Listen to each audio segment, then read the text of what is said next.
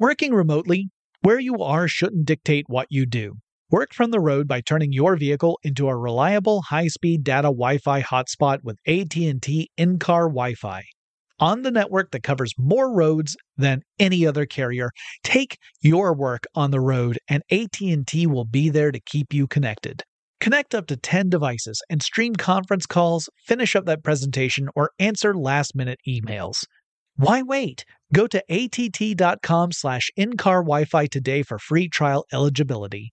Based on independent third-party data, number of devices varies by manufacturer. Always pay careful attention to the road and don't drive distracted. Wi-Fi hotspot intended for passenger use only when vehicle is in operation. Compatible device and vehicle required. The Kakadu plum is an Australian native superfood containing 100 times more vitamin C than oranges. So why have you never heard of it? PR. No one's drinking a Kakadu smoothie?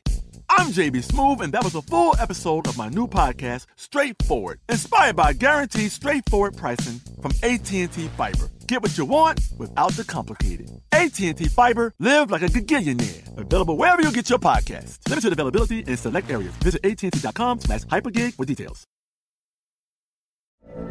From BBC Radio 4, Britain's biggest paranormal podcast is going on a road trip. I thought in that moment, oh my God, we've summoned something from this board. This is Uncanny USA. He says, Somebody's in the house, and I screamed. Listen to Uncanny USA wherever you get your BBC podcasts, if you dare.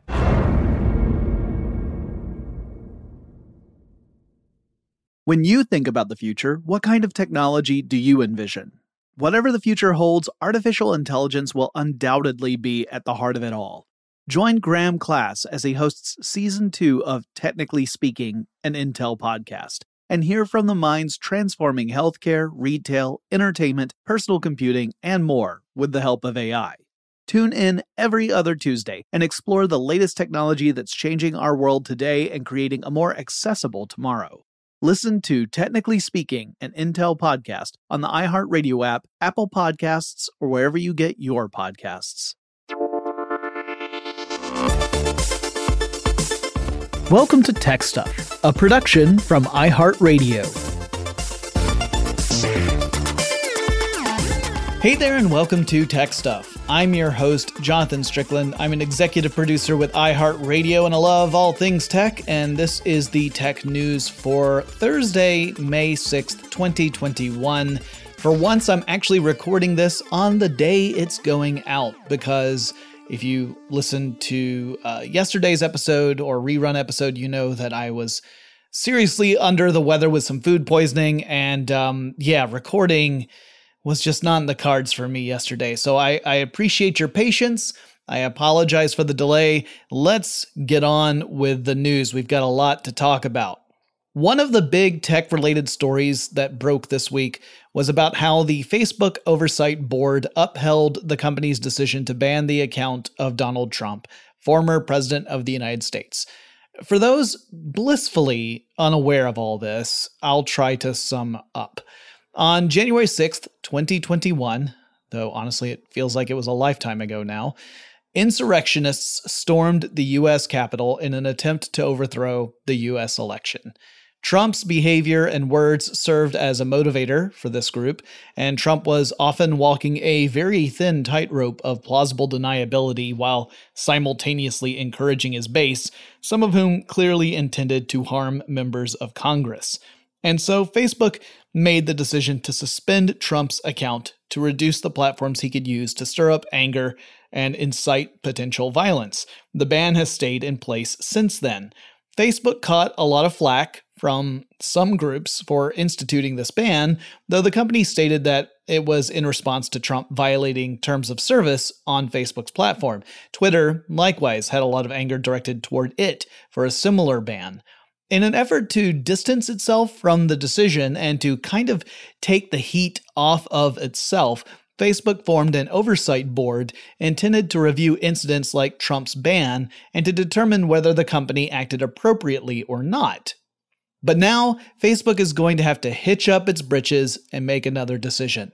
The board came back and said, Well, here's your problem. You were justified in banning Trump for violating terms of service, but what y'all did was this fuzzy, indefinite ban, which is an issue. Y'all gonna have to either lift that ban, make the ban permanent, or decide exactly how long the ban can last. I don't know why the oversight board has the same accent that I do naturally, but it just that's how it is in my head. So in other words, Facebook can't just have a ban of indeterminate length on Trump. The parameters need to be defined. The board even pointed out that Facebook was trying to pass the buck here. Now, clearly, the company would prefer that some other entity swoop in and make this decision on behalf of Facebook. That way, Facebook could say, hey, folks, listen, we know, we totally know, we're with you, but we had to go this way because so and so told us to. Except in this case, the so and so said, no dice, mister. You made this bed, you lie in it. Or rather, they said, quote, the board declines Facebook's request and insists that Facebook apply and justify a defined penalty. End quote. So, yeah, I was paraphrasing. Meanwhile, there are plenty of critics who say that the oversight board itself is just a bad approach, and there should be a truly independent review board that's in place to look at issues like Trump's ban. I think this is a case where Facebook would be really torn about the idea of regulation. On the one hand, regulation would take some of the heat off the company when things like this pop up. On the other hand, it could force you know the company to act more frequently in cases that involve influential users and other entities on the platform when they say controversial or p- perhaps you know stuff that outright violates terms of service as i've said many times Facebook's revenue comes from advertising, and it makes more money the longer people are actively on the platform. So it wants to keep people there as much as possible. That means there's a real incentive for Facebook to allow controversial, influential people to be active on Facebook because they drive a lot of engagement, and engagement means more ads get served, and that means Facebook makes more money. So I imagine the company is not super jazzed about being more proactive in dealing with influential people who violate terms of service. Moving on, Mining frequently has a negative environmental impact, and for that reason, some regions have put in a lot of you know, restrictions around mining. But what if the mining was virtual? Well, the state legislature of New York is considering a bill that would put a three year ban on Bitcoin mining in the state, while the state conducts an environmental study looking at the impact of Bitcoin mining. So let's do a quick refresher on what Bitcoin mining is. So, it's all about a proof of work approach to blockchain. And I'll, I'll, dive in just a little bit. There is a network of computers that are connected into the Bitcoin system. This system keeps track of every single transaction that's made with Bitcoin all over the world. And every computer that's connected to this system can see the shared ledger of all transactions. These transactions get packed into blocks. And then once a block of transactions gets validated by the system, that block joins a chain of past transaction blocks that stretches all the way back to the very origins of Bitcoin. Each block that follows builds upon the blocks that were behind. That also means there's no way to go in and alter a past block, which would mean that, you know, someone's potentially trying to erase or duplicate a transaction.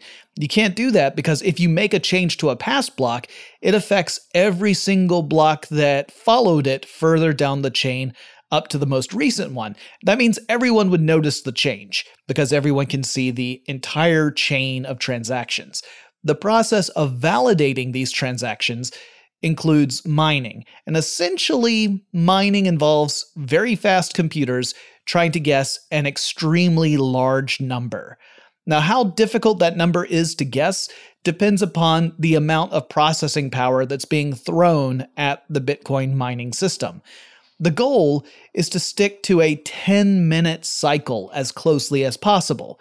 And so the system actually dynamically shifts the difficulty of this problem, this guessing problem, based on how much processing power is being thrown at the system at that time.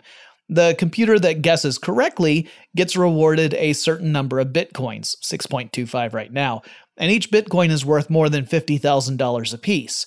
And since there is a chance to mine bitcoins every 10 minutes, and each successful mining operation nets you more than six bitcoins, it can be really profitable to own the computer that makes the right guess. But these guesses require computers that are ridiculously powerful and fast.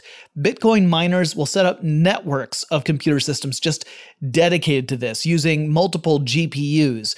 GPUs work really well because they lean heavily on parallel processing, so they are particularly well suited for Bitcoin mining. And there is a huge incentive to build out these really powerful computer systems to do this, which is expensive, but obviously the payoff is huge. So if you make the investment and it works, then it pays for itself very, very quickly. I mean, every 10 minutes, you have another chance to net another six plus bitcoins. However, running these things requires a lot of electricity. And this is where we get to the environmental impact. If the source of electricity is a power plant that's powered by fossil fuels, the mining operation is contributing to carbon emissions and other types of pollution and climate change. In upstate New York, Bitcoin miners have been using converted fossil fuel power stations to set up shop. The price of electricity is really low there. That helps cap the costs of operation because running these systems means you're not just using up electricity, you got to pay for that electricity too. So you want to have the lowest amount of, of cost per electrical unit in order for you to be able to run the business profitably. The weather in upstate New York also plays a factor. It's a little cooler than in other parts of the country. That reduces the costs of keeping all those processors cool enough so that they don't overheat. Now, the state is potentially banning mining operations for three years in order to make sure that the environmental impact isn't more harmful than good. And honestly, I think this points at how the proof of work approach, that's what I described earlier, it's flawed. If the cryptocurrency becomes the center of speculation like Bitcoin did, and it has an incredibly inflated value, then you'll see this sort of rush to corner the market on it, and you get these unintended consequences. There are other methods that blockchains can use besides proof of work, but they too can have their own drawbacks. I'll have to do a full episode on it in the future to kind of describe the different methodologies and the the pros and cons of each one. And now for our segment called News That Continues to Baffle Jonathan. IBM announced it has created a silicon chip that has 2 nanometer architecture, meaning the components on this chip measure just 2 nanometers in size on an individual basis. Uh, a nanometer, by the way, is 1 billionth of a meter. Recently, Apple introduced the M1 chip in its new iMacs. These have a 5 nanometer architecture. Other companies are relying on chips that have a 7 nanometer architecture. Uh, Intel is still using architecture that's got 10 or 14 nanometer components on it. So, what's the big deal with all this? Well, smaller components means that potentially you can cram more of those components onto a single chip. So, if you've got a chip that measures, I don't know, a centimeter uh, per side. Well, then you could fit way more 2 nanometer scale components on that than you could with 14 nanometer scale components. And more components potentially means more powerful and more power efficient chips. Now, it's not quite as simple as shove more transistors on there. Uh, the way you lay out the transistors matters a lot. In fact, it matters so much that Intel, while having those larger components than its competitors, is really able to pack those components in at a density that allows for a lot of power output. But another big element, as I said here, is efficiency, as in power efficiency. IBM says these chips will allow for greater power efficiency, which means longer battery life. But the thing that blows my mind is that when you get down to this super tiny scale, you have to deal with some fundamentally puzzling problems. You're getting down to the level of quantum effects, which we don't experience in our day-to-day lives, right? You you just don't. You got to get down super super tiny before you start to observe quantum effects. And one of those quantum effects is called tunneling, and this is a doozy. All right, I'm going to give you a very high level view of this. So, circuits, when you really get down to it, are channels for electricity. And electricity, generally speaking, is the flow of electrons. Well, it turns out that we really can't say exactly where an electron is at any given moment. It's more like we can have a general idea of where that electron might be. You can think of it as a hazy field, and the electron could be anywhere in that field. There's certain probabilities that it's at any one position within that general field. All right, so let's say we've got this field and it's moving down a hallway. Now, the walls on either side of this hallway are pretty thick. So the field can't overlap into the space beyond those walls. So the electron can only be somewhere within the field that's inside the hall. But then the field gets to the end of the hallway and there's a closed door at the end. This door is not as thick as the walls in the hallway. And so once the field gets close enough, some of the field actually overlaps to the other side of the door. This means there is a small probability that the electron is actually on the opposite side of the doorway.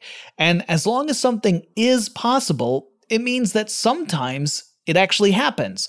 So that means sometimes that electron is on the opposite side of the doorway as if it had tunneled through the door, or if the door had opened. Neither of those things actually happened. The door remained closed.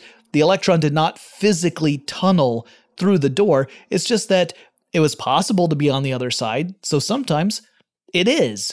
Now, this is really hard for us to grasp because nothing in our experience behaves this way. But when you start making chips that are down at this scale, you have to factor these kind of things in with that design. For a long time, physicists were leaning toward the end of Moore's Law, or at least the end of seeing smaller components on chips, because of these fundamental quantum effects. So I always find it astounding when engineers figure out ways to work around it.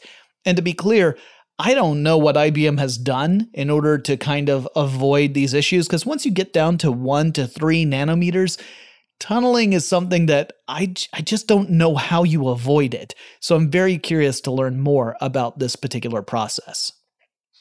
Twitter has created a new feature that asks if you really seriously want to send that mean spirited tweet out into the world. The feature scans the words you use in a tweet, and if those words are quote unquote mean, then Twitter will send a prompt to you asking if you really want to send that tweet out. And you've got three options. You can go ahead and tweet it, you can edit the message, or you can just delete it. Now, I know that in the past, I have shot off a tweet in anger and then regretted it. And a lot of other folks have done way worse than that. Sometimes nothing comes of it, and you just look a little petty, or in my case, a lot petty. But other times, sending off a mean spirited tweet brings along with it some serious consequences that can have a huge impact in a person's life. I'm sure you can all think of a few cases in which someone tweeted something that they either thought was justified or funny or whatever, and it ended up causing them serious problems. People have lost jobs over this stuff.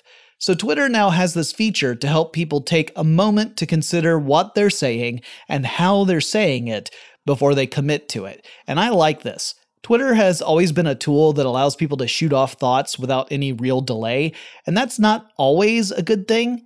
I've joked in the past that I kind of want a Twitter like service where I can type in angry messages and hit send, but the messages don't actually go anywhere. It's just a way to vent without actually making things worse.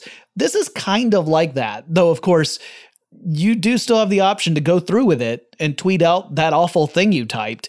I'm not sure how extensive Twitter's filter is or what criteria it uses to scan for quote unquote mean language, but the company has been testing the feature out with a limited number of users for more than a year and says that it saw 34% of users revising messages after receiving a prompt, and that as a whole, they saw fewer offensive messages in general. Like people began to adjust the way that they would word things after receiving prompts a few times.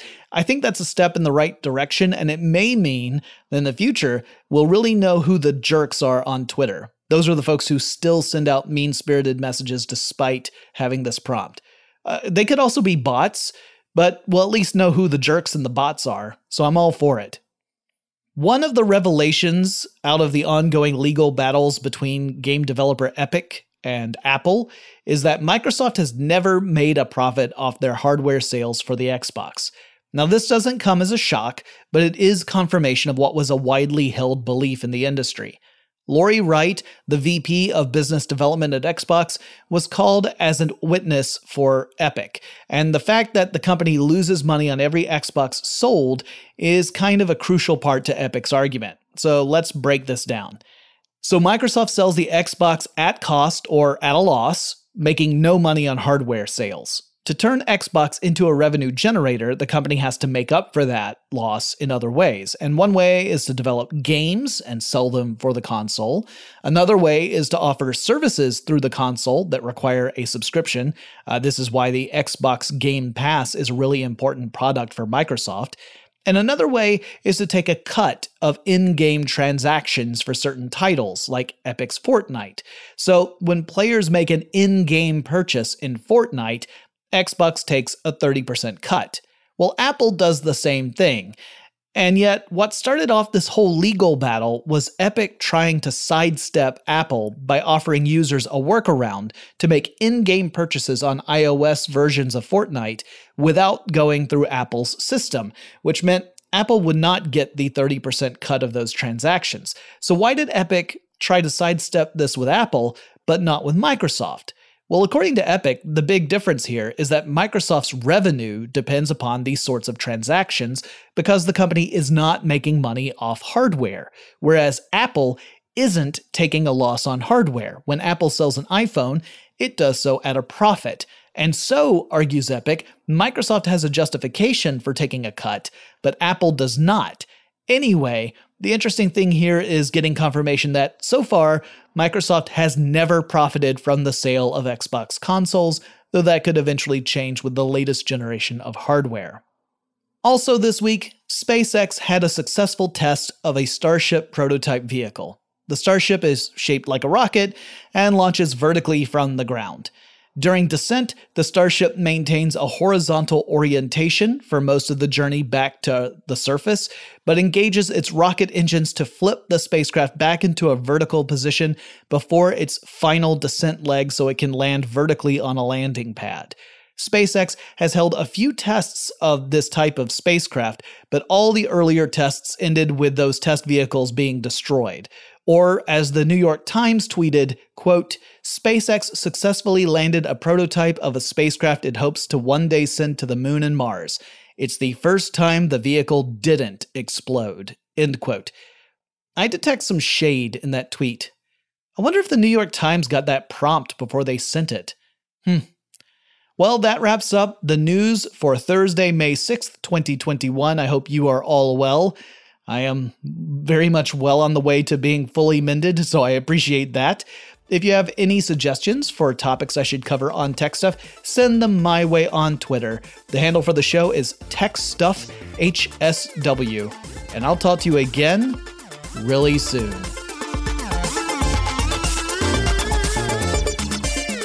Tech Stuff is an iHeartRadio production. For more podcasts from iHeartRadio, visit the iHeartRadio app Apple Podcasts, or wherever you listen to your favorite shows.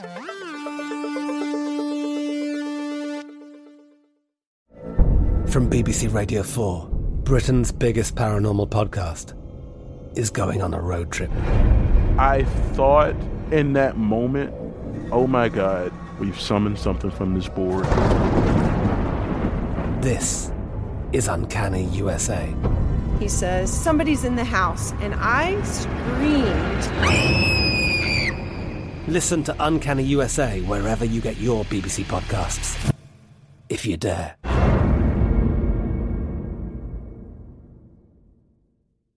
Xumo Play is your destination for endless entertainment. With a diverse lineup of 350 plus live channels, movies, and full TV series, you'll easily find something to watch right away. And the best part? It's all free. Love music? Get lost in the 90s with iHeart 90s, dance away with hip hop beats, and more on the iHeartRadio music channels. No logins, no signups, no accounts, no hassle. So what are you waiting for? Start streaming at play.xumo.com or download from the app and Google Play stores today. All you can stream with Play.